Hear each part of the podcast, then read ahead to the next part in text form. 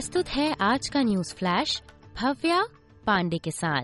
अमरीकी राष्ट्रपति Joe Biden ने विश्वास व्यक्त किया है कि ऑकिस पनडुब्बी सौदे को अमरीकी कांग्रेस की मंजूरी मिल जाएगी। ये बाइडेन प्रशासन द्वारा सीनेट रिपब्लिकन की चिंताओं को संबोधित करते हुए लोकल प्रोडक्शन लाइन को बढ़ावा देने के लिए छह दशमलव चौंतीस बिलियन डॉलर की फंडिंग प्रदान करने के बाद हुआ है।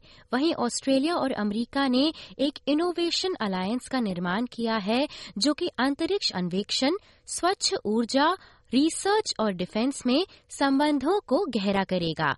व्हाइट हाउस की द्विपक्षीय बैठक के बाद बोलते हुए प्रधानमंत्री एंथनी एल्बनीजी और अमरीकी राष्ट्रपति जो बाइडेन ने अपनी राजनयिक साझेदारी की पुष्टि की है। बात करें इसराइल पैलेस्टाइन संघर्ष की तो इसराइल के प्रधानमंत्री बेंजामिन नेतन्याहू का कहना है कि इसराइल गाजा पर जमीनी हमले की तैयारी कर रहा है। उन्होंने बुधवार को एक टेलीविज़न बयान में ये टिप्पणी की, लेकिन उन्होंने फ़िलहाल ऑपरेशन के समय या अन्य जानकारी के बारे में कोई भी विवरण देने से इनकार कर दिया है। श्री नेतन्याहू ने कहा है कि सेनाएँ हमास द्वारा नियंत्रित फिलिस्तीनी क्षेत्र में कब जाएँगी, इसका निर्णय सरकार की स्पेशल वॉर कैबिनेट द्वारा लिया जाएगा। रिज़र्व बैंक ऑफ़ ऑस्ट्रेलिया की गवर्नर मिशेल बुलक का कहना है कि तिमाही मुद्रास्फीति डेटा का नवीनतम सेट उसके नवीनतम पूर्वानुमानों से थोड़ा अधिक है। श्री बुलक को सीनेट अर्थशास्त्र समिति के सामने पेश होने के लिए कहा गया था, जहाँ उनसे स्टेटिस्टिक्स ब्यूरो के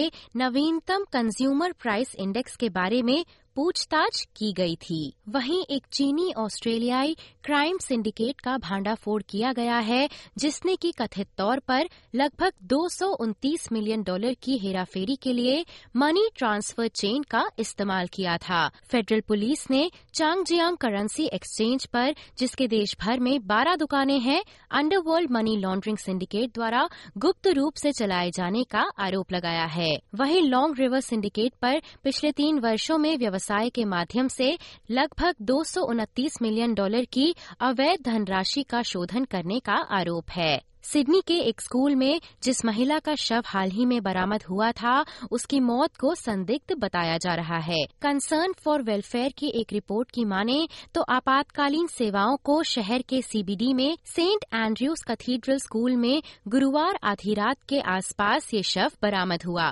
पुलिस ने अभी तक औपचारिक रूप से महिला की पहचान नहीं की है, लेकिन उनका कहना है कि वे महिला स्कूल की ही एक कर्मचारी थी। वहीं बात करें भारत की तो एनसीईआरटी की एक कमेटी ने 25 अक्टूबर को अपनी सभी टेक्स्ट बुक्स में इंडिया की जगह भारत शब्द इस्तेमाल करने की मांग की है। अगले साल से एनसीईआरटी की कक्षा एक से लेकर बारहवीं तक की सभी किताबों के सेट में देश का नाम इंडिया की जगह भारत दिखाया जा सकता है। इस बात की पुष्टि खुद एनसीईआरटी पैनल के मेंबर सीआईआई जैक ने की है। इसी के साथ आज के समाचार यहीं समाप्त होते हैं। धन्यवाद।